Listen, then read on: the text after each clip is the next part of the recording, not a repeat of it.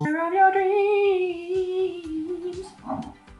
Yo, so uh, today on the kids table we are watching the Never Ending Story Part Two because Colon, the next chapter. colon the next chapter because apparently Part One came out in the eighties. Uh, part one came out in 1984. Six years later, we get the sequel. Oh, only six. 1990. Great. Uh, the summary of the Never Ending Story 2, colon, The What? next chapter. the next chapter is uh, a young boy with a distant father enters a world of make believe and magic through a portal within an antique book. It's not as good as it sounds. we'll be right back.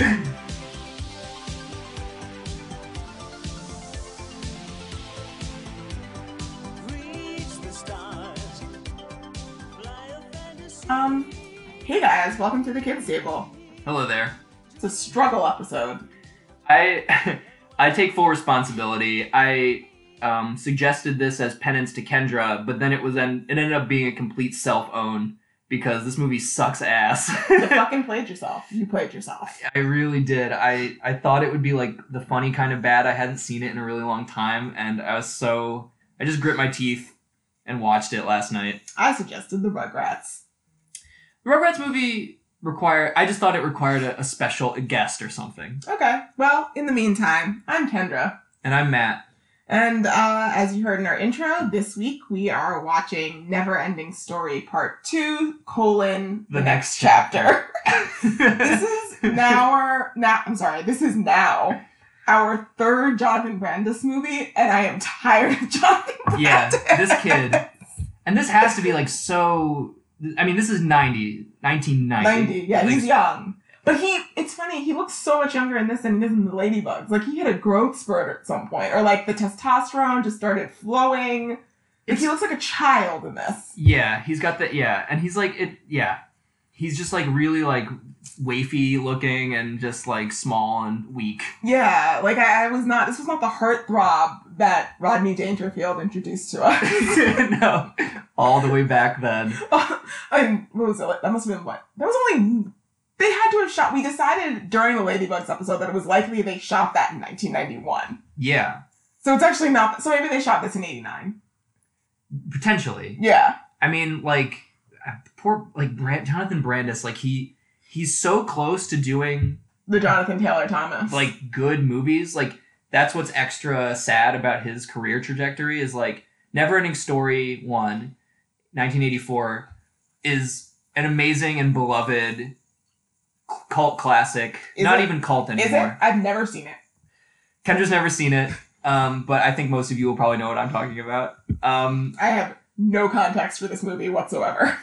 but that movie, that movie is legitimately amazing, and I think one of the best like kids sci or uh, fantasy movies out there. The, so it was like a safe bet. Uh, the source material was a safe bet, Mm-hmm. but you could already tell something was wrong because it took six years to get this off the ground.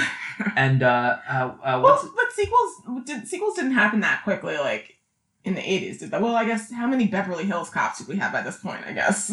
Like well, this um this movie was based off of a Mike. I think his name you pronounce it Michael Ende or End, which is Mhm. just funny that his name's Michael End. because the story doesn't.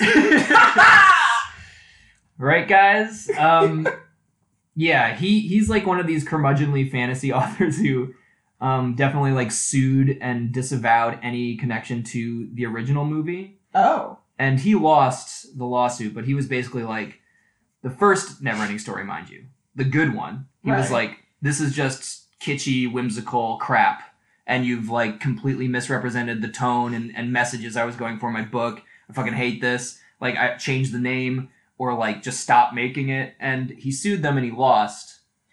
and Well- then Jonathan Brandis ended up somehow in this second one. Right. And so, a quick.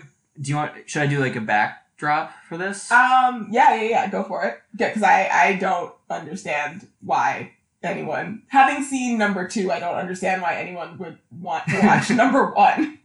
there are three. Right. Yes. uh, there's an exponential curve. There's an asymptotic curve to like how bad they get. So like the first one's great. This one's trash. The second one is like a shit they took on The the, third. corpse. The uh, or the third one's like yeah, just like a disgusting like defilement of the already dead property that was murdered in the second one. Why the fuck did they make a third one? Because this one felt I don't like know. this one felt like a VHS, like straight to VHS. I don't know why they made a third one. Crazy. Because and if you've seen the third one, which do not do, hmm this one you can maybe like struggle through. Maybe you even like it. I don't know. Please tell us why.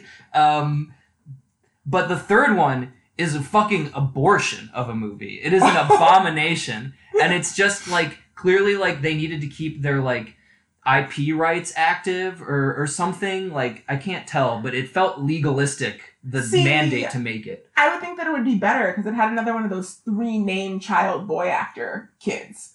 It's another like semi like successful young actor is in Yeah, I forget what his name is, but he has three of them, not two of them, which I also think contributed to Jonathan Brandis's problem.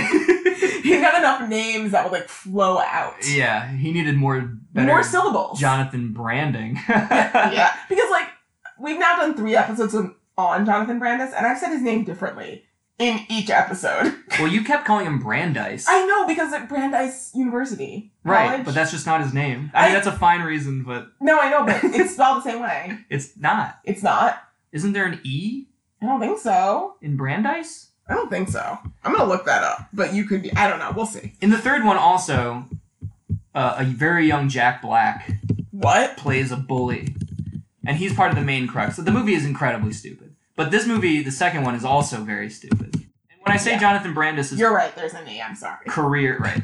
career is is shitty. Like like we did sidekicks. Yeah, not good. Again, the better movie, The Karate Kid, was made in the '80s. Like Right. he just did these like hollow echoes of things that were once Well, good yeah. or con- concepts that were strong before. And it's like it's so like he was just like following the career of Jonathan Taylor Thomas, where it's like, yes, Jonathan Taylor Thomas, you're gonna be the voice of Simba in The Lion King. Good, great, this makes sense. Jonathan Brandis, what are you gonna do? You're gonna be the voice of Aladdin's half brother on the Disney Channel cartoon Aladdin show. And one of them, one of them grew up and went to an Ivy League school, and one Yeah. of them killed himself. So that's the trajectory. of, Like I feel horrible. This is what I'm saying. I feel terrible. Like you can like because he's I like him. He's like a decent actor. Mhm, I, and it's just a shame, kind of. mhm. Like everything I've seen him in so far, knowing his fate is just extra. Like, ugh. Yeah, we're gonna have to do a happy a happy child actor soon. Oh, we will. There's plenty. Well, Not plenty. a plenty. I mean, the '90s was a gauntlet for Yeah. a lot of kid actors. I love how you said plenty so confidently. Sorry, I was just trying to like muster up faux Like- like- positivity. Like child actors do well. They're so unscathed by the process. I'm joking. Yeah, I feel like I have I can name like a handful. Jonathan Lipnicki, how's he doing? Oh, I mean like like She's shout, ripped now. Shout out to Christina Ricci, who is still working, whose series just got picked up on Amazon for a second season. Like There really, kudos to that one. Anna Paquin's doing okay. Oh yeah, she's on Veep, but she also took time off to go to NYU and for a while was a restaurant critic.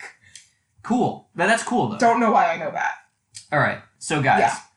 you may be wondering, as I was, um, in all three movies, we're talking about the second one, but in all three Yeah. movies, Bastian is the character. Bastian was the character in the first. That's a question I didn't have an answer to. Right.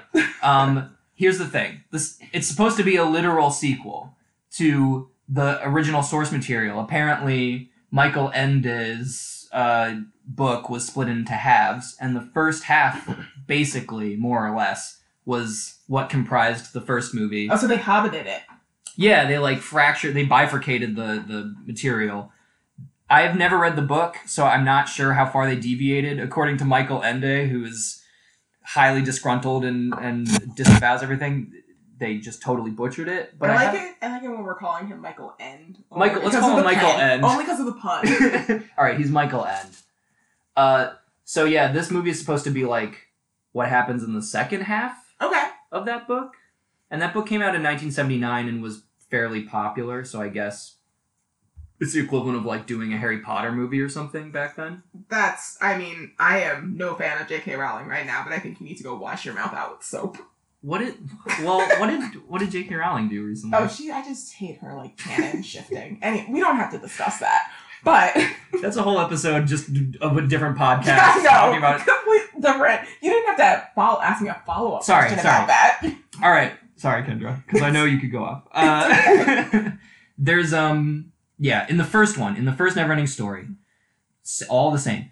Uh, this kid is being raised by a single father. The mother's gone. That's true of the sequel. Um, he's got his head in the clouds. He's not paying attention in school. He's just drawing like unicorns and goblins and shit on his homework and like Wait, failing. that's, that's in the first. Okay, That's sorry, this is all the first one. Okay. Just stage setting. Great. Because it's important you know what happens in the first one, and you, it's important you know that the two are actually linked, and it's the same. It's there's continuity. It's the same person. Wish you would have told me this in the email you sent me yesterday. Sorry, because I didn't find out until I did my shitty research afterwards. um, but it, it it makes the sequel extra bad. Is Oh. why.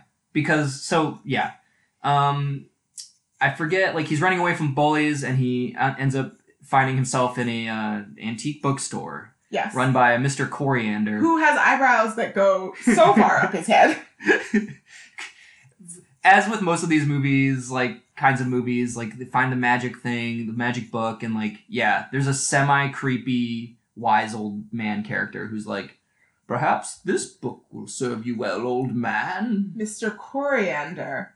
Mr. Ollivander. Hey, see, Look at that. I'm drinking a 10% alcohol beer. it's gonna you just get it's shitty gonna, it's gonna, we're going down. but it'll be good. It'll go down with this movie. Um, So Bastian finds this book. He goes to school. He but he gets into school late with the book. He basically steals the book from the from the bookstore. Uh, but you know, Mr. Coriander has a little twinkle in his eye, as if he sort of intended Bastian to take this to learn a lesson. Wait, so what you're describing though is the beginning also of the second movie. So does the same thing? I am thing. telling you, yes, it's fucking sucks. It's stupid and this weird. is so. I'm mad. yeah. Now get ready to get madder. Okay. So, Bastian falls into the. Bastian starts reading. In the first movie, he's sort of a godlike, omniscient figure who who's like observing the characters in the book. Uh, you go on a quest. There's this thing called the Nothing that's consuming the land of Fantasia and slowly like erasing everything. And Atreyu, who's in the second one, I have thoughts on Atreyu. is the main character uh, basically of the first one and you just sort of follow his very like epic voyage through the lands of fantasia to figure out the source of the nothing and how to combat it Is it just as weirdly racist as this one? it's uh there's some things yes but it's a little less weird like i don't know i felt like he got even more like told him to go play with his buffalo. he plays with the purple buffalo in like some sort of in the fa- in the Okay, books without context, it's real bad. no it is it just is it is in the first one too Okay. but he's like a very like great antagonist i think because he goes through actual hardships and like goes through a journey Protagonist. protagonist fuck It's okay. It's Okay. okay. Matt, Matt has his own beer. um yeah he goes whatever so i'm just gonna cut to the chase he goes through a quest blah blah blah uh the nothing ends up being like the, the, the concept is like kids aren't reading anymore and like if you don't read the book then it can't exist like it's like you know the world of fantasia is essentially like this like amalgamation of all fantastical worlds in one Mm-hmm. um, and can only exist within the whatever the imagination of children i like that theme Okay. and uh, he has to save Fantasia. Essentially, Bastian has to save Fantasia at the end by uttering the childlike emperor princess's name. He just has to name her. I have so many thoughts about this fucking character who we kept having to call the childlike empress. Dude, I was thinking about that too. Like the, the, What the fuck? the ter- the words childlike empress were said so, so much. many times. So many times. And like there was no name, there was no nickname. She was just the fucking childlike empress. Like what does and then she looked like Darla from Little Rascals. yeah, she had like that 80s resting bitch face, but she Yeah. was only like 12 years old. Well, I was talking more about the ringlets too that she Yeah. had in her hair. It was so weird. And in the first one, she didn't have ringlets. She looked completely different. oh, really? Yeah, she looks more like a sort of like I don't know what to describe. She She looks looks more. Darla Dimple. Yes, she looks exactly like Darla Dimple in the second one. In the first one, she looks kind of weird. She's kind of like elven looking and almost like an alien, which works Okay. because she's like a timeless sort of figure of innocence. In this one, she just looks like an '80s like. It was so weird. I didn't like it. I just didn't like that we like had to consistently refer to this girl who like also I don't think that was a child playing her. Was it? I I think it was. Oh, okay. But like But she does also. much makeup. yeah, she's like a dance mom's girl or like or something. Yeah. Yeah, like or a of toddlers those- and tiaras girl. Oh, that's what I meant. Actually. Yeah. Yeah. But no, yeah, because it was weird. Because I'm like, they're calling her a child, and I'm looking at her, and I'm like, well, your face is too like, what is ha-? like? I was, it was very disconcerting. I didn't like it, and I just didn't understand why that was her name. Is that her name in the book? Yeah, I think so. Ugh, Anyway, so it's what her name is in the first one. So I didn't mean to give to couch this so much in the first one. No, no, no. I, Bastian I learns needed courage. the background. Bastian learns to have courage and like be Hello. and be brave. I mean, this is also the Page Master thing we were talking about. Right. This is why we referenced it in Page Master. yes, but I mean, also like, this is the third shitty movie about books you've recommended. Just watch watch the Neverending Story. This is the If you haven't seen the Neverending Story one, it's good. No, it's not. This Yes. movie. Oh, you mean? I'm sorry. I thought you were saying if you haven't seen the Neverending Story, then this movie is good. No, I'm saying the first one is good, and that's. And that's fine. but I knew this movie was bad going in. I just didn't Oh. remember how bad. No, yeah, I'm just saying that this is the third shitty movie about books you recommended that we watch on this podcast. I know they, they. Yeah, I'm sorry. I'm not really repping books really well. No, you're not. We have to find something with some literary. Well, it's also because this is a movie. So if you're trying to like make books cool in the movie, it's tough. I don't think I'm gonna come up. You've got mail makes books cool. it does. Does it? Yeah, because it's like all about um local bookstores and and being like anti big bookstores and I guess that's true about like mom and pop businesses Yeah. versus larger chains, but it makes books cool. It's all about reading. did anyone but they're emailing all the time. No, but remember she runs a children's I know. books. Okay. And he runs like the Barnes and Noble. yeah, Yeah. it's books. Oh my god. Sorry. uh so Bastian learns to be strong. Alright, So cut he to learns he learns to be strong and in courageous. right or courageous in Neverending Story Part One. Apparently forgets everything that he's learned and then has to learn it That's again. fucking exactly right. It's like he's a moron who had his memory completely erased. Also, now in this movie, he can like he's like physically in the world, which he wasn't in the first book. Right, he's just watching. And now the like analogy between like uh you know the metaphor for reading and being lost in it is like changed, and it doesn't make sense anymore. Oh, I see. Okay. Because before he was like living through Atreyu and sort of like his voice would like echo out from the skies if, if he was like really engaged. Mhm. And now he's just there, Right. like on a boat. Like he just like opens the book and gets sucked in and is on a boat all of a sudden. Okay. And also, why did he go in? Well, let's discuss that when we actually like discuss when we like get to actually discussing the summary of the movie. That's fine. Um, quickly, I just like uh, we'll take a break before we do the full summary. I just want to like once again. So we've got Jonathan Brandis, and then his father is played by John Wesley Shipp, which is only notable right now because he's also on The Flash. Oh, hey. Yeah, he plays the Flash's dad on The Flash because he was also the Flash in the original early 90s show. And I just felt like some nerd would get upset if we didn't point that out. Yeah. so you happy now? You freaking nerds. Thanks, nerd. Oh, also, I'll just say that um, I am also aware that there was a show in on a, an, uh, like a limited show series on HBO in like 2002 called Tales from the Neverending Story, Why? which was a, a- another attempt at recreating the original story over the course of like a season of television. Wait, that wasn't hosted by like Shelley Duvall, was it? I don't think it was host. It wasn't like Alfred Hitchcock Presents or something. Oh no, Shelley Duvall did the fairy tale thing. Yeah, yeah, yeah, yeah. That thing was weird. So anyway, it also I watched a, a couple episodes of that. That looked like a real stinker. You Maybe- did? You yeah, watched it? yeah, a little bit at pay- work. did you pay no, at it? work it's just all free, Oh, okay. as it should be. I, I paid for this movie.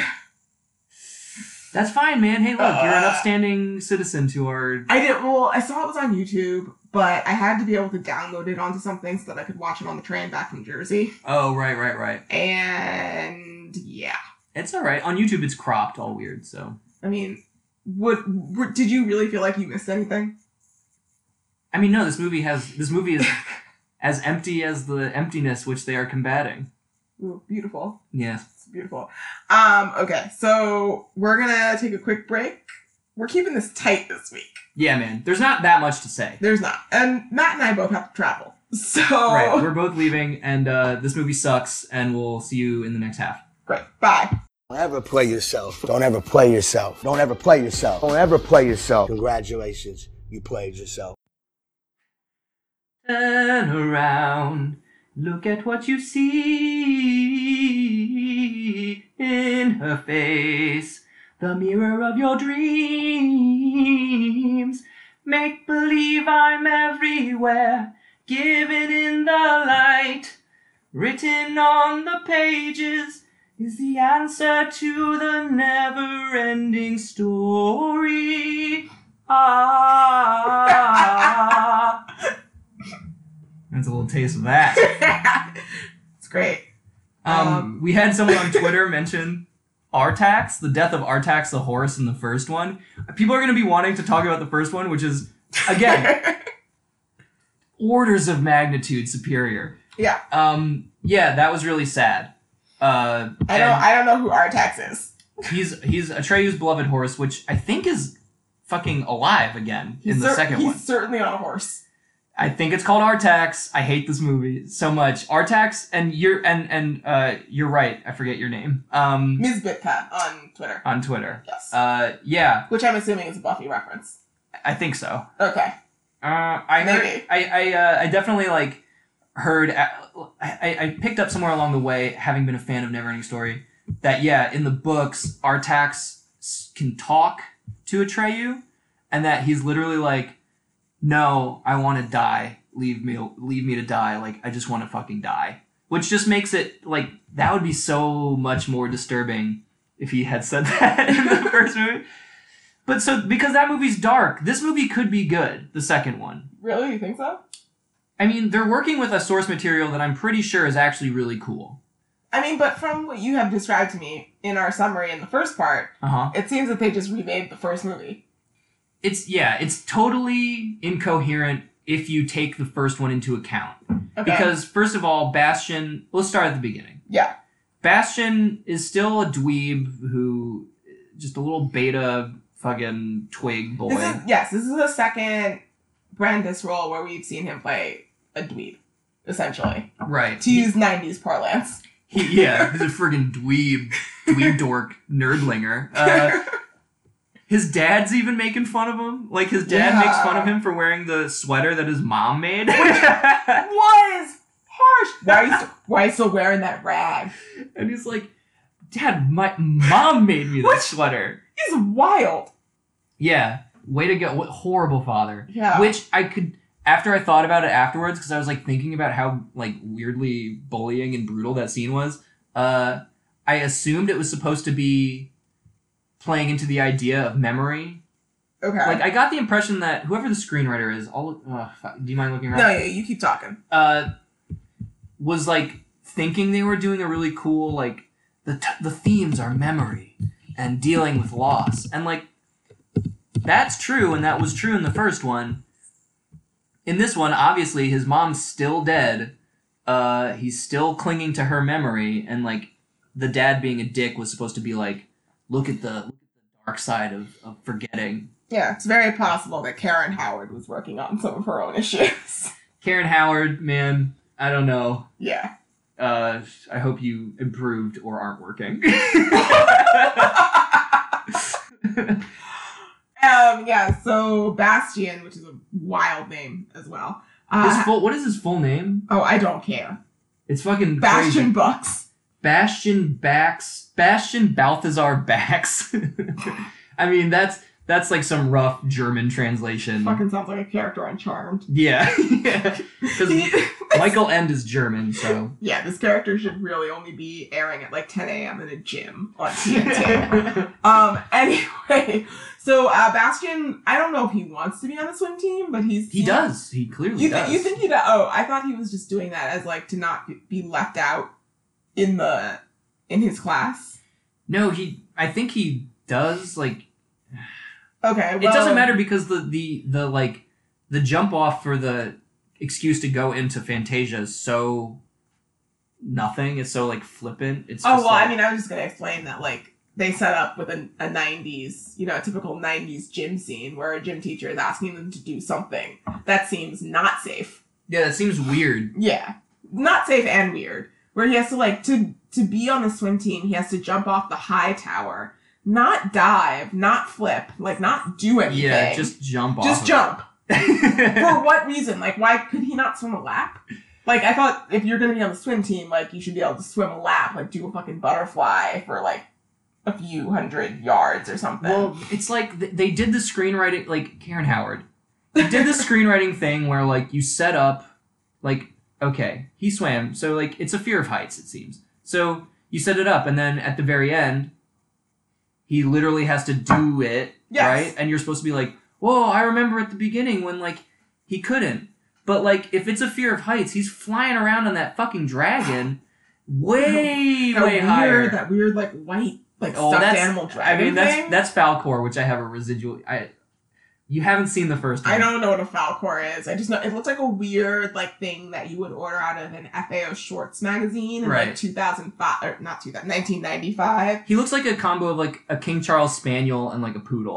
it looked like it would cost around like $899 and like the kid down the street Mikhail Chavez would have gotten one I would not have gotten one it would have been a big conflict oh, if it was real, yeah no I mean it just looks like one of the things I got into a fight with my parents about an animal, like a, a giant stuffed animal oh, yeah oh yeah yeah yeah. from FAO Schwarz No, so again in the sequel, they trot out the characters you you know and love from the first one. Falkor being one of them. okay You're supposed to be like, oh, it's Falkor, cool. oh That giant rock biter guy. You're supposed to be like, rock oh biter. was I the who had like the weird rock baby Yeah. Oh my god. The fuck. and I know that the Rock Baby, the Rock people come to play in the third one in a way that is even more infuriating. I didn't understand why they were there because the movie, the movie uh, makes the assumption that you've seen the first one.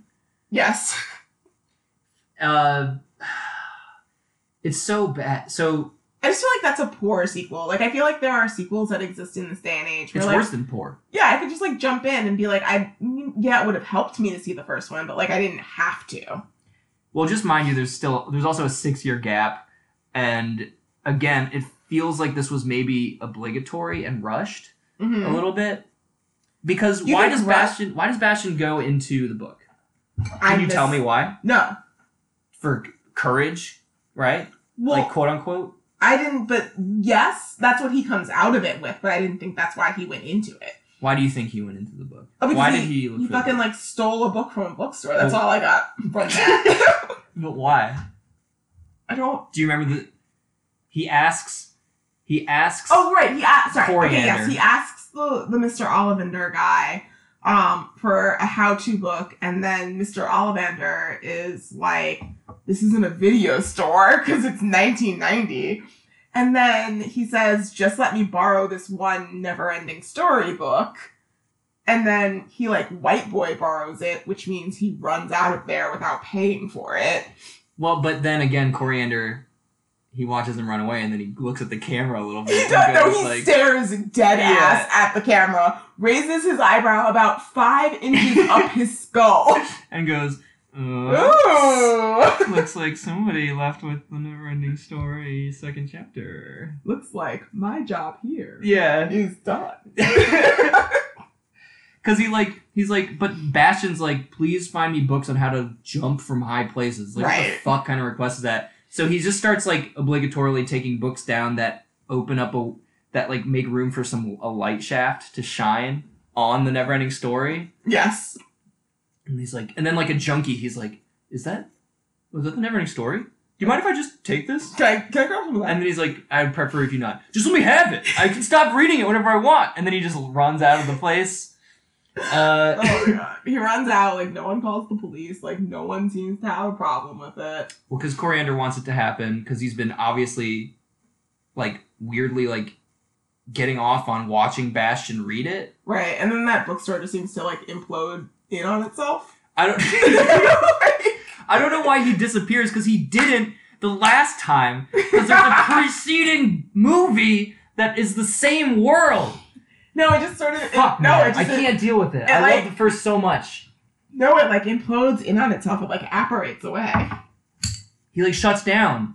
I, so um, Bastian, Bastian, like an old friend, he opens the book and sees that instead of there being like missing word, like like There are missing words, though, Or right? no, Or yeah, it- scattered around on the page. like the the book looks all scrambled. Right. Um. Okay. So he and then he goes into it. Let's like let's just he's in it. He's, he's in the book. He's in the book. Yes. Uh, then there's right away we get exposition because they have to explain it really quickly because it's a stupid clunky quest that he's on where they show Zaida the like witch Is she from book one or movie one? we are now out of the we are now in the woods like Oh, okay. Falkor, Rockbiter, Atreyu, okay. Childlike Princess. Okay. Those are the four characters aside from Coreander that are like part of the first movie. Okay, so this bitch who is like Rita Repulsa, Yes. but hotter. She is just basically Rita Repulsa. Yes, but she's new. Yeah, she's Okay. totally new. Awesome. This stuff apparently makes sense in the novel.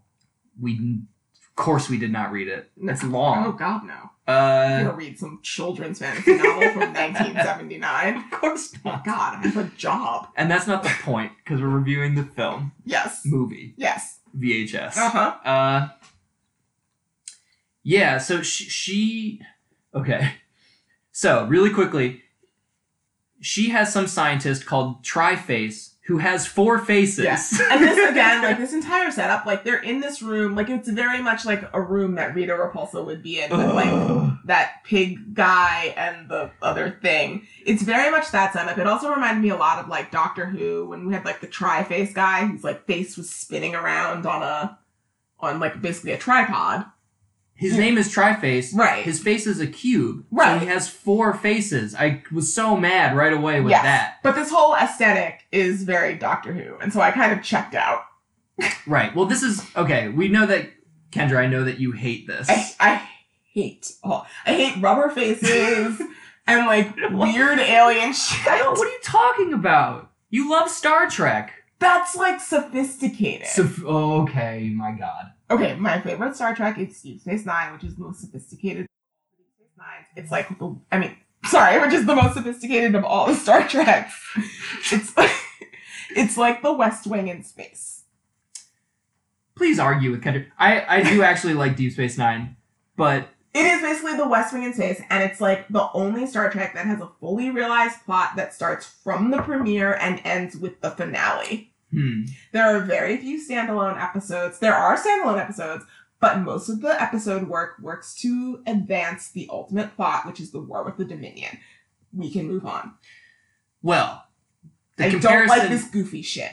this movie is a pile of garbage, and so you're not going to get an argument from me there. Great. This is a cautionary tale in storytelling, and that is the only potentially positive thing you can get from it. Is like, holy shit, this is how you don't do it. Because like, yeah, Bastian goes there. The Rita Repulsa, Zaida, her weird tri-face scientist makes this thing, uh, this this machine that uh, it's a wish machine. Right. Yeah. So apparently, every, any human who reads the book has sort of dominion over Fantasia in some weird way, and they have Auryn, which is the The wish amulet. which is the Ouroboros amulet, where the two with the two snakes that represent like eternity and That's and- so many more words than you need. It's a wish amulet. yeah. Well, it is. Yeah, it's a wish amulet, but they've normally, apparently, th- without setting up the lore, Bastian can like wish for anything because he has control of Auryn. Yeah. And he's very hesitant to do so at first, which is the right instinct. but it's only the right instinct if he had the knowledge we do as the audience, which is that Zaida is trying to get him to make wishes now because her a weird magician scientist made a machine that would take His, his memories. memories Yeah, his every time he made a wish. or like his feeling memories. well, no, it was just his memories. They would they would drain. Like he had a limit. He has a finite amount of memories, and every time he made a wish, it would correspond to a memory of which he had a finite amount until he. And they wanted him to keep wishing until he ran out of memories, and then, at which point the Auryn would no longer function for him, and there would be stability in Fantasia. There'd be like a status quo, which they were kind of fighting against. You got so much more out I'm, of this than I, I did. really was trying. Oh my god. All I knew was that like each wish it was like a fucking Patronus where like he had to use an emotion to think of a wish. But then he didn't use an emotion. That's a layer you're adding to it. Oh, because I because see I thought like, like, I want to go over here, and then he would do it. so I thought because like they made such a big deal about him losing the memories of his mother, which was like clearly This the horrible ham-fisted thing they could have done really well if they yeah, tried. Yeah. exactly. But like that's clearly so emotional. So I just kind of thought, and also like Atreyu, Atreyu, he was like losing his friend feelings with Atreyu in like a Gollum One Ring situation. Do you mind if I go grab my notes really quick? No, it's fine. I accidentally deleted my notes from my phone. Just Phil. Yeah, it's fine. No.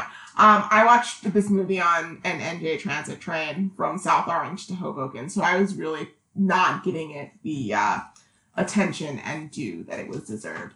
And I was making notes on my phone as I watched it on my Kindle, and then I accidentally put my phone on airplane mode and closed all the programs and lost all my notes because I was trying to get my phone to charge.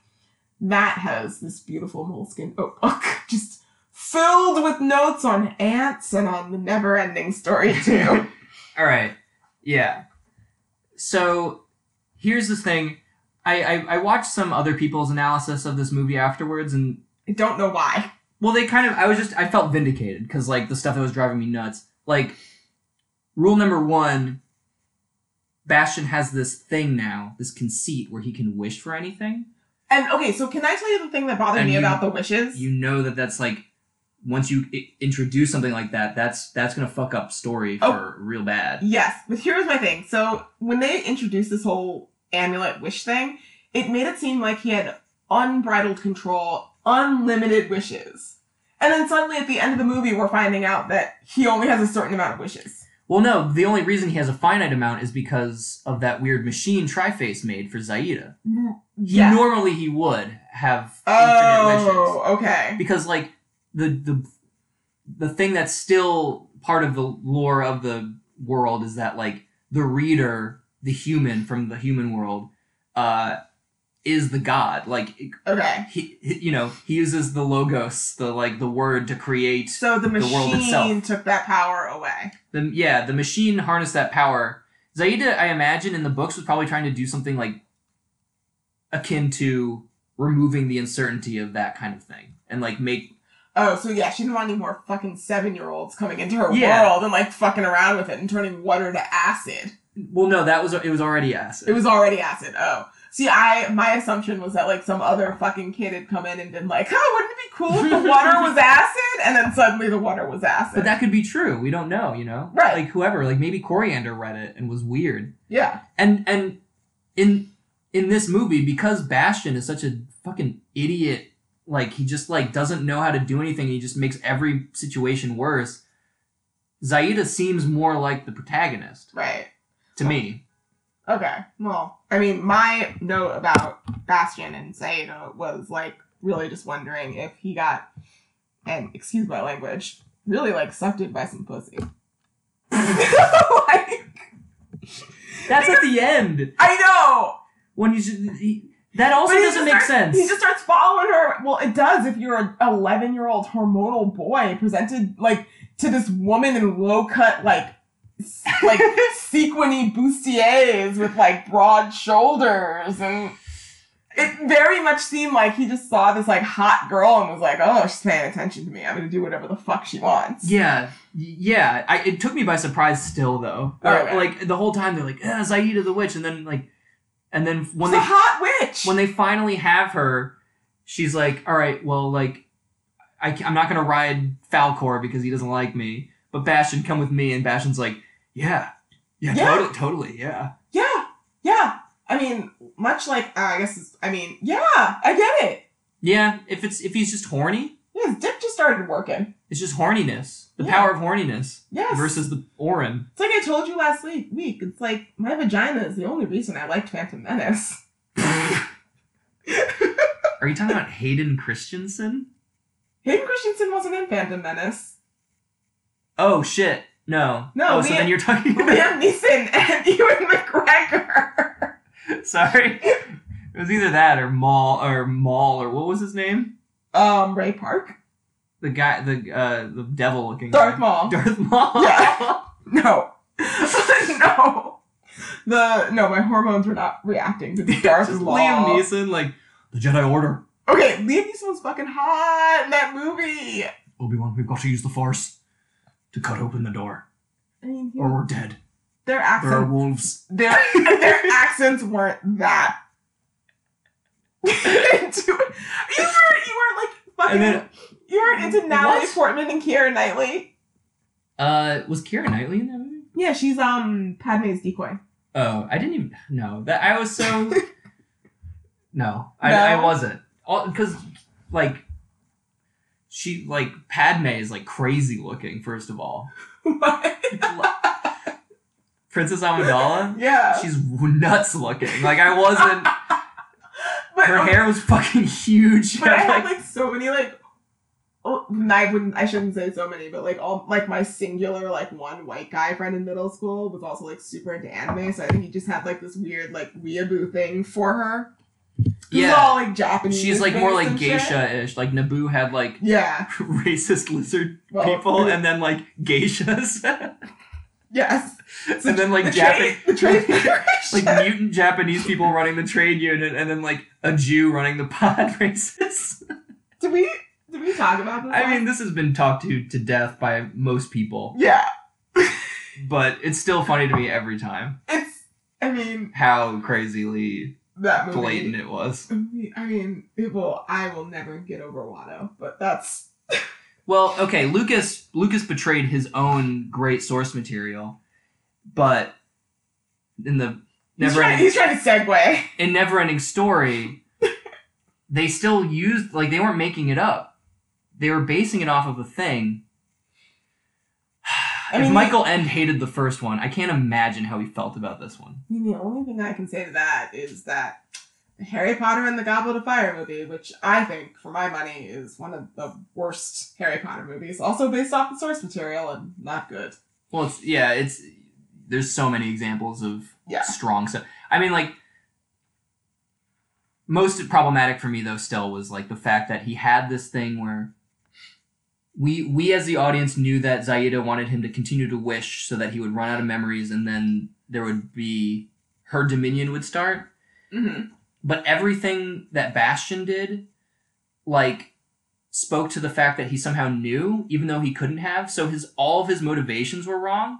And also, like, if you introduce something where it's like he can basically wish for whatever he wants, every single moment of that movie, I was just screaming at him To wish! to wish for like strategically wish for yes, wish! Like, actually, just fucking wish for things. Right. I wish Yeah. Zaida would exploded. I wish that I was uh, at the, I you know, childlike Empress's tower.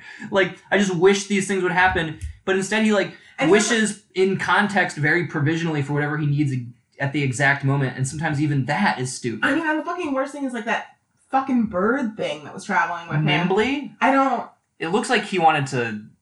I don't care for names. That doesn't make sense. These characters, these, char- these characters, You don't care for these names. These characters don't deserve names. Nimbly was creepy as fuck. I remember watching this movie as a kid and also like being really excited and then going like this didn't feel anything like the never ending story. and also that Birdman f- gave me nightmares for a really long time. He actually, I'm gonna get back to my point in a second, but he really reminded me of. Did you ever see um Follow That Bird? Which No. is the okay, it's the movie where Big Bird finds out that he's adopted, and he goes to like meet Oh his my god. his real parents, who are like some like Kansas like bird couple. Uh-huh. Okay, so Nimbly like felt as off to me as Big Bird's real parents felt. Where it wherein it's like, this is not a thing that I am used to seeing. I don't want to be used to seeing it. It looks wrong, it looks off, and something is not right. yes, I would say it's the fact that it was a man in a suit Right. But his legs were be- they made his legs bend backwards somehow, like a bird. It is already horrifying. They broke his legs, Matt, on set. I did. He's like, I'll do this for the role. yeah. Christian Bale and the Machinist can suck it. This guy bent his legs backwards. And then his like very human eyeballs are darting around underneath that like gross bur- beak and feather shit, and it made him look like a pedophile when he like was like escorting a waifish little Jonathan Brandis around a fantasy world. He's like he was. He, he also he like reminds me of the weird old woman on my block when I was younger. what? no, seriously, she would show up to like we had a Halloween. we had a Halloween parade every year, and this like crazy old woman who lived at the end of the block would show up every year and like covered in like fake ivy from like craft stores with like a blanket thrown over her, and all you would be able to see were her eyeballs like darting back and forth, and she'd be handing out candy, and my parents would be like, "You can't have her candy." Yeah, yeah. Every town, every suburb has like the one eccentric household with like a person. You're like, just steer clear. Just don't speak to her. That's Nimbly. That's Nimbly's vibe, and he's like our like Virgil style guide. Um, He's on a list. he's on a registry. He's on a registry. He can't live within 400 feet of certain things. No, he has to stay. That's why they did the acid lake. Uh, what if Nimbly is the reason for the accident? the yeah.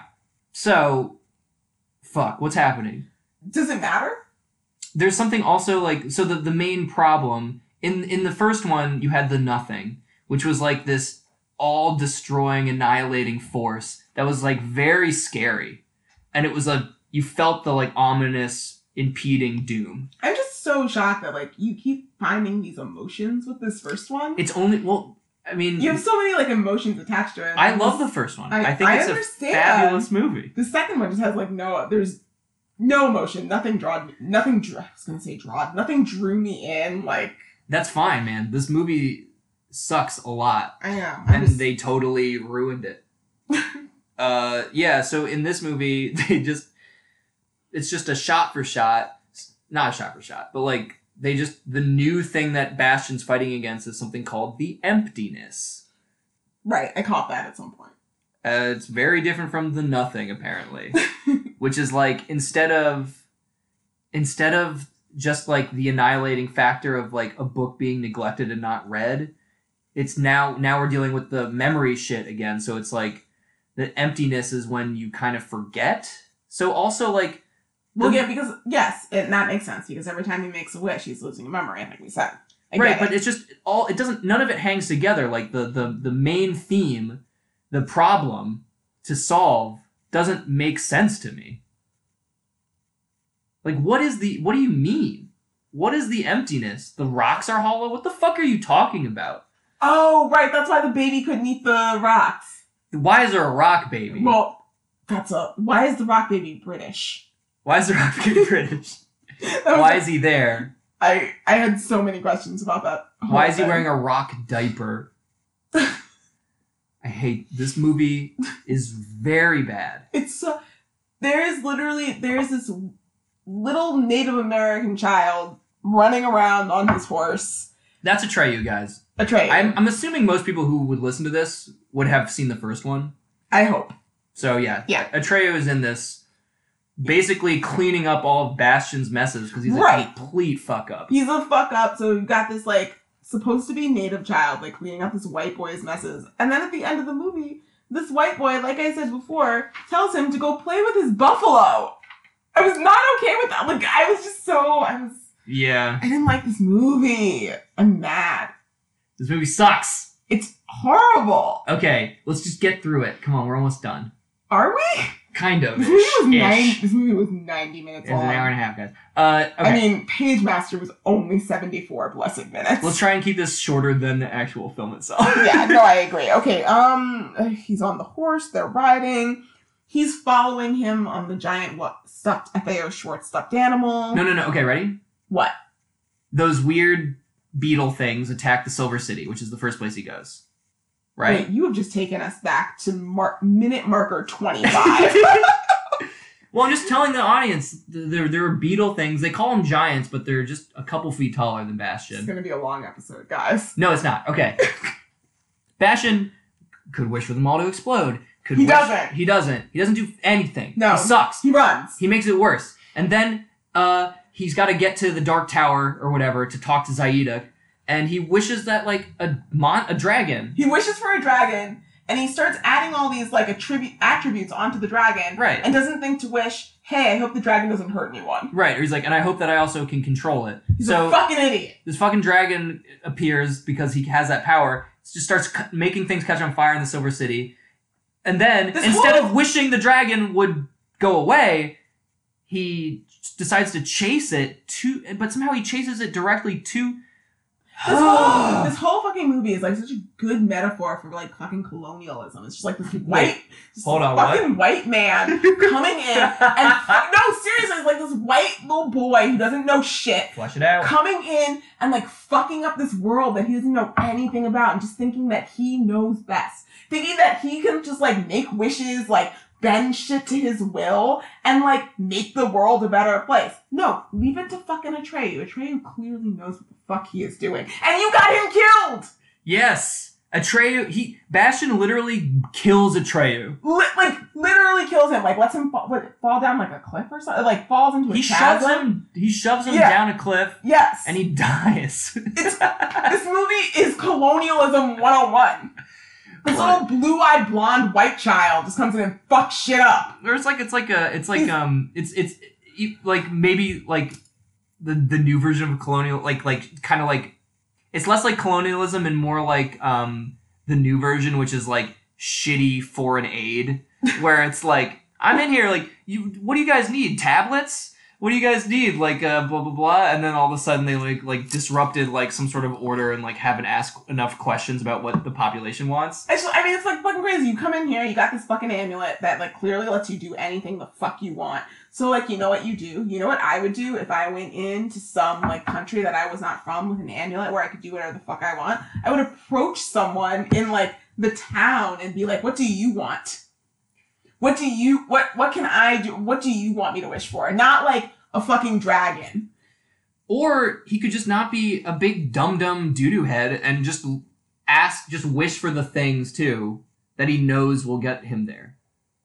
Well, he he thinks that a dragon will get him there, and then the dragon destroys the town. Right, and then and then that's how they introduce Falkor, which you're supposed to be happy about, but you're like, Fal- okay, great, Falkor was here, I guess, the whole time. And then if you're watching it in 2017, you're like, oh, they have a stuffed animal, and they're like jerking his head from the top. Falkor looks worse than he did in, in, in 1984. Um, everyone has a new voice, which is jarring. oh, I hate that shit. Can't deal with that. So, um, ugh. they chase after the dragon. It gets destroyed by the witch's tower, Zaida's tower. But then they just don't go in Zaida's tower. Then Atreyu's there and is like, "We're gonna go. We got to access the tower, but like, let's do it on foot. Like, let's go access it from the ground." So they go on a journey to the tower. And this is the part, mind you, where I kind of stopped paying attention, even though the movie was still technically playing into my ears. The only one of the only good things about this movie is that they used the like landscape paintings and stuff. Okay, that's fine. So th- you got a brief respite where you were like, "Oh, look at these cool fantasy landscapes." And I, I will say that you showed me like a few like clips from the first not clips, I guess I just saw like little bits and pieces from the first one. And and then with the paintings in this one, like it did evoke, especially that scene where he's like freezing from the first one and like Mhm. walking through the snow. It did very much evoke like Search for Spock for me. It's good. It's got that vibe. Yeah. I think you would actually like it. And then like the paintings in this one, and then some of the paintings from the first one evoked a like Klingon homeworld sort of, or Vulcan homeworld sort of thing for me. So like, okay, fine, that's it's got that like it's got that like sci-fi book art yes. feel that's like from the 70s and 80s that like, like Dune. yeah, that Yeah. has like that reson it's very resonant like still. Okay, and that's I like that. And they do they have some of that here, but it's just really like cast randomly into a shit story. yeah. I mean, all you need to know about this fucking movie is that like every no one worked, or is unfortunately dead, or is on the CW. Like, They get to the tower. Bastian is climbing the tower. He keeps wishing for single rocks to appear in the tower instead of wishing to go to the top of the tower. His that climb. Okay, I last night played a fucking lot of Uncharted. And that's And all there is. That's that all there. Yeah, that's all Ninety percent of Uncharted is grabbing rocks. rocks, and that's exactly I'm like watching Bastian like wish for single rocks to appear on this tower for him to climb up, and I'm like, You are not Nathan Drake. Wish for a fucking stare. Or wish to just be at the top. This is Right. the problem of having something like that. Meanwhile, Atreyu brought a bag of fucking Kinder eggs with like little toys in them. Oh, I missed that. And I hated that because he was like, I brought an army. I may have been eating my burrito. And it, and it was just this lame ass like wind up toys that like sparked and made the beetle things sort of nervous for a second. I'm glad I missed that part. The plan is terrible. There's also a bunch of terrible. Well, it's also fucking 11 year olds. yeah, but Atreyu was rad in the first one. He's 11. Oh, also Yes. Bastian, all he has to do is name something again. Yeah. He did that in the first movie. So when they say that he needs to do it again, he should just be like, "Cool, I got it, because I did this already." But he instead, seems he to is have forgotten everything from movie one. he is completely mystified looking. So they get to Zaida, um, and she promises to lead them as her as their captor, or as their his whatever. They promise to lead her to the to the prince, the childlike empress. but instead, she like she like uh she she gets Bastian in some sort of fuck fog, and he's like in the like carriage, and she keeps making him make wishes. I mean, yeah. She, he clearly was like, if I follow this woman, maybe I can fuck her. like that dude that just seemed like So he was thinking with. I don't want to say that. I was gonna say thinking with not the right head, but it's like such a cliche. Oh, gross. It's, yeah. it's such a cliche. I don't like it, but it's true. Uh, so, yeah, eventually Atreyu figures this out. Also, just like it's such lame writing. Like Nimbly is is is there, and Yeah. like he's watching. He like absorbs a memory or something Right. from him. Nimbly is like in Ants. There's that uh, Oh, Christopher, Christopher, Walken, Walken, dude. yeah. It's like this person that's just there to like turn a, a different you know stone over, where he's like, and now I'm We've watched so many bad movies. But okay, I wrote. Th- I just wrote this down. Nimbly just straight up is just like watching Bastian and just goes, "Wow, that's a memory Bastian has lost." And as he holds an orb up, Yes. and I'm like, that's the sign of an un like not confident screenplay, where you just say the Actually, shit. you just expose everything. you're just like nervous that like you're bad, and you're like someone has to just say what's well, going on. Well, it's because on. you're thinking to your, you're sitting there writing it, and you're thinking to yourself, oh, shit, the audience probably has not picked up what I put Right. down. You're you had a couple glasses of wine. Like and you scribbled out like another 10 pages and you're like fuck i forgot to like establish the, the conflict and there's not enough time like they need to make this movie in three days and so you just have a character say You have your bird man yeah with backwards legs. yeah you're fucking bird creepy registered person like who do i have to play with that can just say this meanwhile the dad is looking for his son who's Oh right, so the dad. sucked into the book By the way, the dad is reading his is reading Bastian's book now. how does he get a hold of it I, oh because it's in his house It's in the house. He goes back to the bookstore, which I mentioned has imploded. But now Bastian's dad is like somehow reading along. Like I guess the book is being written As as it goes. as Bastian goes along. It's I, you know I think that's a cool idea. It's just in a terrible film. I'd fucking rather see Wishbone do it. The dad is also reading the story of his son trying to get through this adventure, and he starts sweating like he is in a sauna. He's like, "Come on, come on, Bastian, you can do it." Oh, oh Bastian, just whisper that. And then like each scene, they cut back to him, and he's sweatier and sweatier. Okay, well that makes sense to me because he's like his he knows that his son has been sucked into this book and he's worried. I get that. Why are you giving credit now? You're not a parent. Neither are you. I was a teacher. Oh my god. I have all younger brothers. Okay, so that means you dunked heads in toilets, not that you cared about anyone. I don't know why we're arguing about this. I think it was weird how sweaty he was. I don't know why. I think 98% of the people who see this movie would also agree. But I'm also telling you to never watch it. Don't watch this movie. Don't watch it. Don't watch it. And also the dad who they keep stressing is an engineer. to like also play with the theme that they never fleshed out of like him being analytical and his son being more like fanciful. Yeah. It's just his phra- his catchphrase is what I see is what I see when I see it. which is somehow supposed to explain his like complete non-sympathy for the fact that like his wife and the mother of his child has died in a way that is clearly traumatic.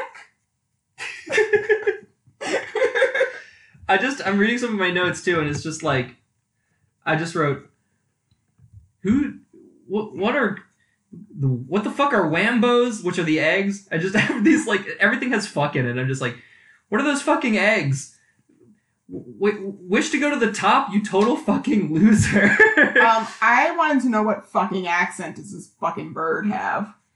I don't know. He's That accent kept- character It, actor. it kept changing. Oh, also, Bastian wishes for a spray can at one point to fight the beetle people instead of a sword or a gun or something awesome. it's a PG movie. PG? I think it's PG. We don't have guns in PG movies. That's why. Um, okay, so he at one point, um, he makes a wish that finally like really saves the day because it brings it brings Atreyu back to life, and Atreyu comes back to life, and he looks at Bastian and he's like, "Your mother would have been proud." And Bastian looks at him and says, "Who?" Because as we've explained, he loses a memory due to wishes. My question about this scene is the way he says who makes it seem like not only has he lost the memory of his own mother, he's lost the memory of what the word mother means. like, it, it's not a who as in like, as in like, a, who's my mother? It's like, like a it's who like what is the concept concept? of mother. Oh my god! Didn't track. It didn't track for me. And the problem with that scene, oops, sorry, Oh, It's which, okay. which I know is it, it was. I, I, I guarantee you, it was supposed to be like Bastian has now like, you know, it's kind of sad, but he's like gotten over his mom Yeah. and and decided to retain the memory of his father, the parent who's living, who he should appreciate now more. They should Mm. appreciate each other, which they sort of are ham-fistedly, shittily, like made to do at the very end. But again, like you can see the like strings and gears of this movie trying to like function as a product and it sucks and yeah it, he just sounds ridiculous and then and then he wishes for Xayide to have a heart Which, oh my fucking god. and then she explodes I oh my god I don't man. understand. I actually didn't understand. Okay, because to have a what? Dad? no don't read it wait, I'm trying. I didn't no see don't it. read it Not showing me his notes, and now I couldn't read his handwriting. Now I've missed something clearly funny. But okay, so the whole thing about like, I wish that you have a heart. So what that says to me is that she is so alien of physiology that putting a human heart in her body, her body couldn't handle it. no no what no. That's the it's lamer than that. It's not that she has a heart and then she dies because she's actually an alien. It's the like metaphorical heart. It's like i wish for you to feel empathy No, I totally know that that's what they were trying to go for. That's just not what I took out of it. but that you decided it was just I that decided she- it was like because they kept calling him an She earth, got a an- human. They kept calling him like an earthling or what? What do they call him? a human A, human, yeah. So they're clearly dealing with different physiologies here. So my brain just took it for the fact that she is not him, and thus putting a human organ inside of her didn't work. that would be kind of great if he just I'm Causes this a- movie more credit than causes a foreign organ to materialize in her body, thus Right. killing her. yeah. It's like the blood type didn't match. That's dope. I would love that if that were true. Thank you. Um, but it wasn't. You don't know that. You don't know George Miller's mind. uh, George Miller is the director, by the way, and he looks like Donald Trump.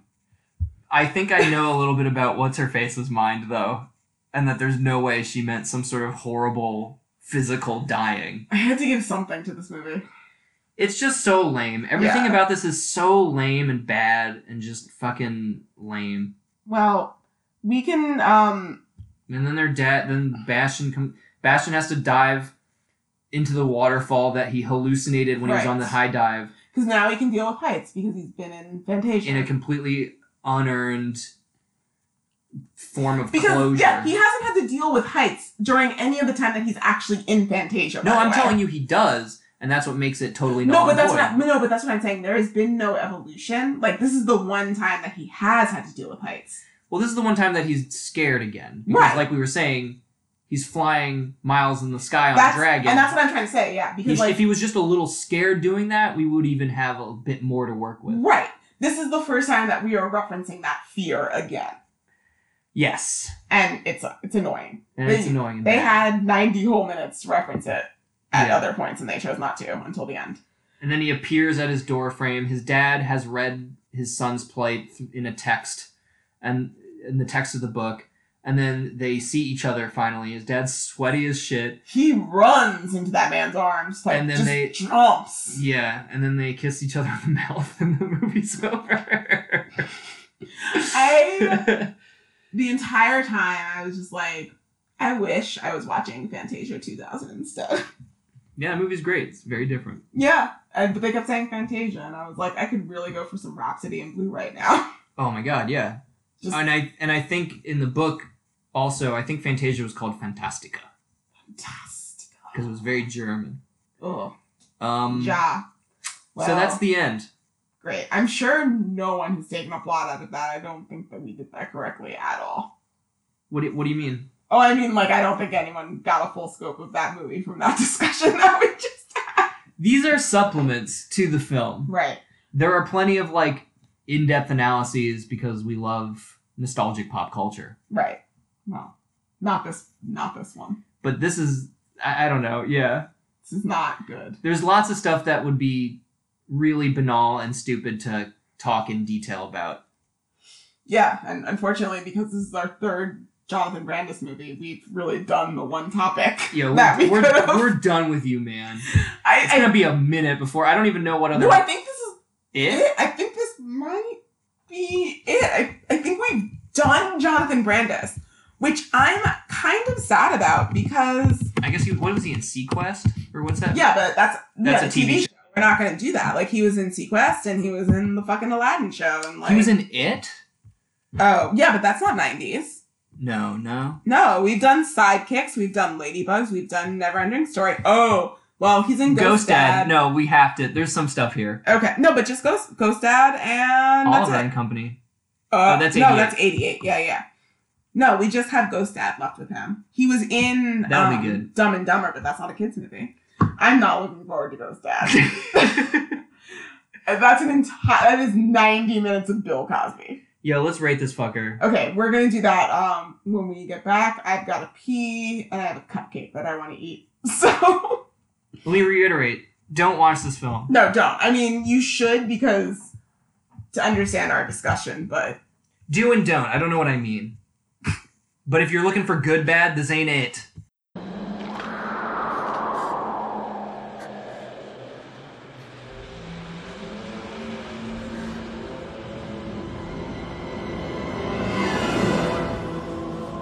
You're outnumbered and outdone, Bastian.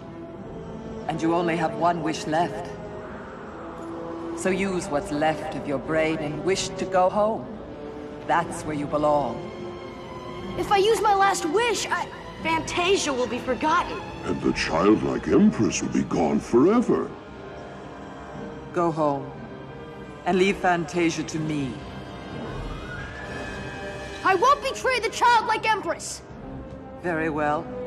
But how will your father feel if he never sees you again? My father.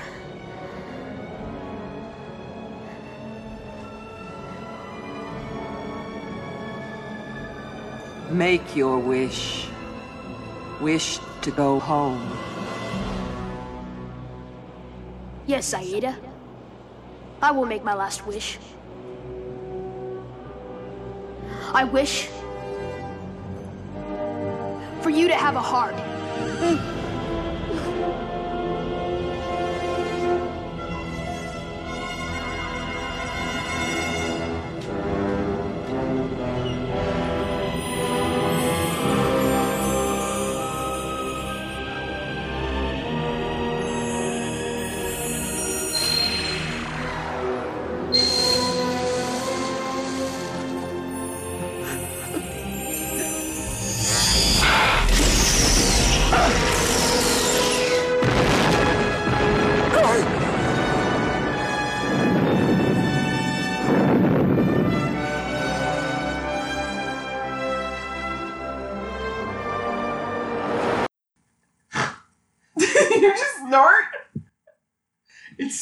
fucking fascinating. These like, these like, uh, these like, like, like, like these crazy like autodidact like nerds who like just read like German philosophy and then like think that they're so smart.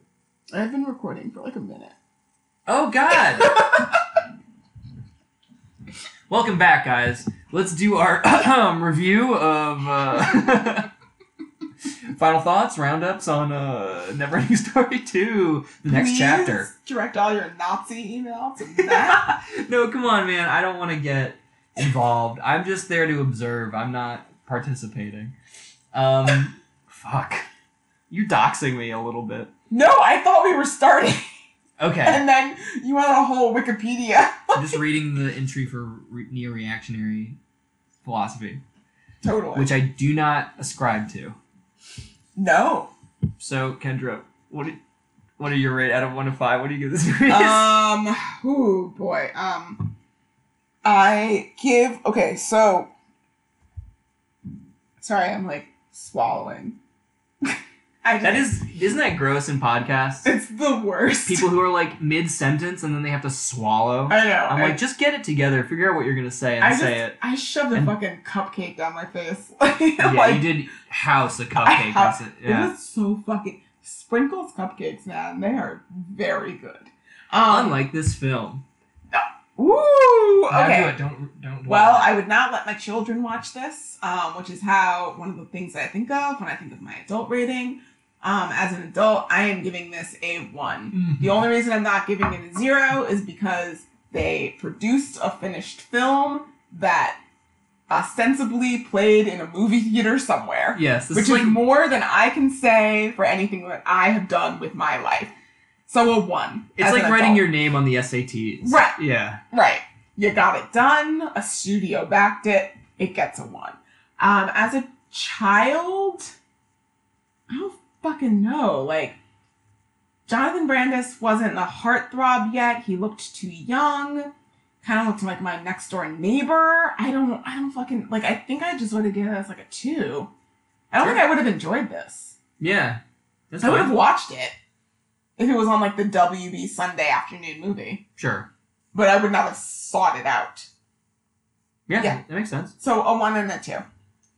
I'm doing the same thing. Oh, I feel very similarly. This movie Right. is this movie is a pile of trash and a cash in and like uh just weak in every single aspect that a movie can be, except for a little bit of like set and costume design. right. They got those painted sets, man.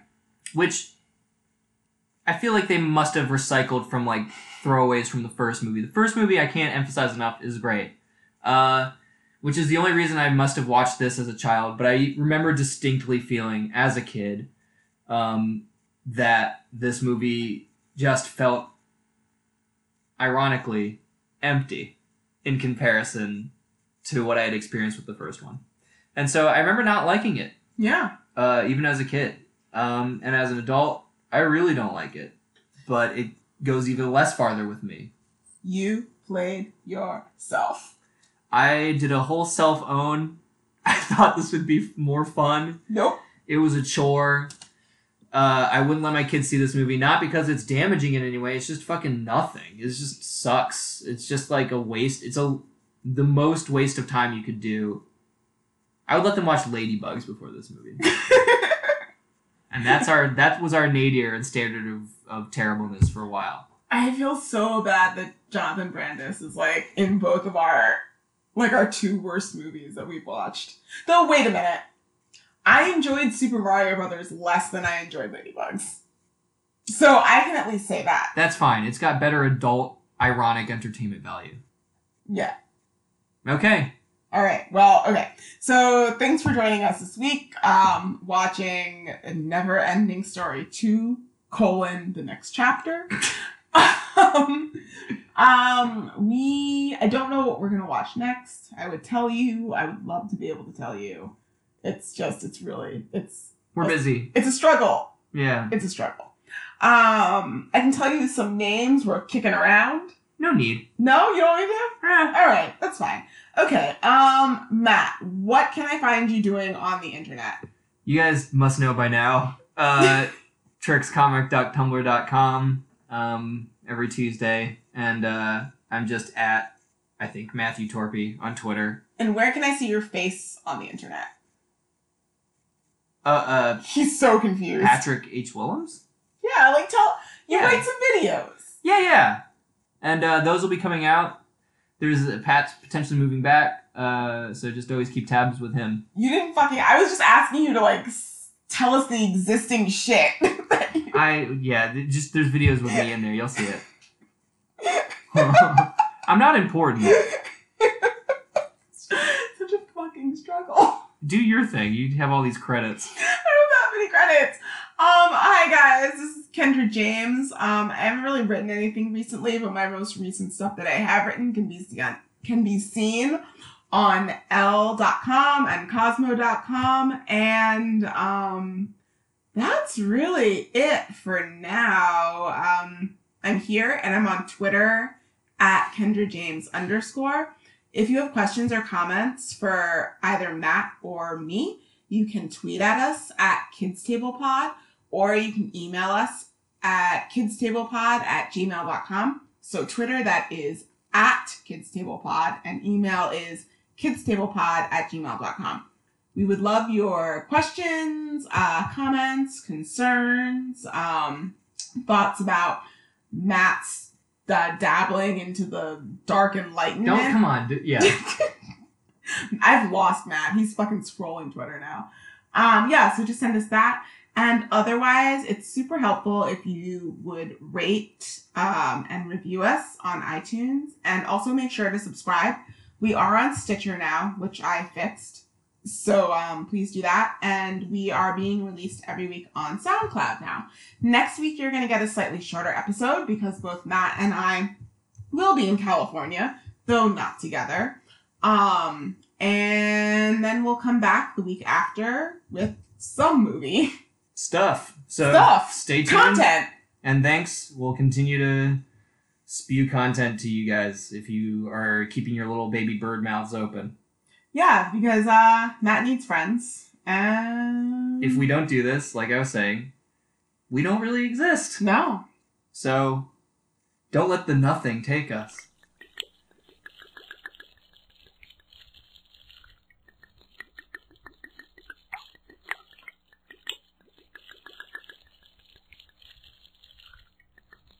Dang. This thing's like the never ending soda. Never ending soda. Ah.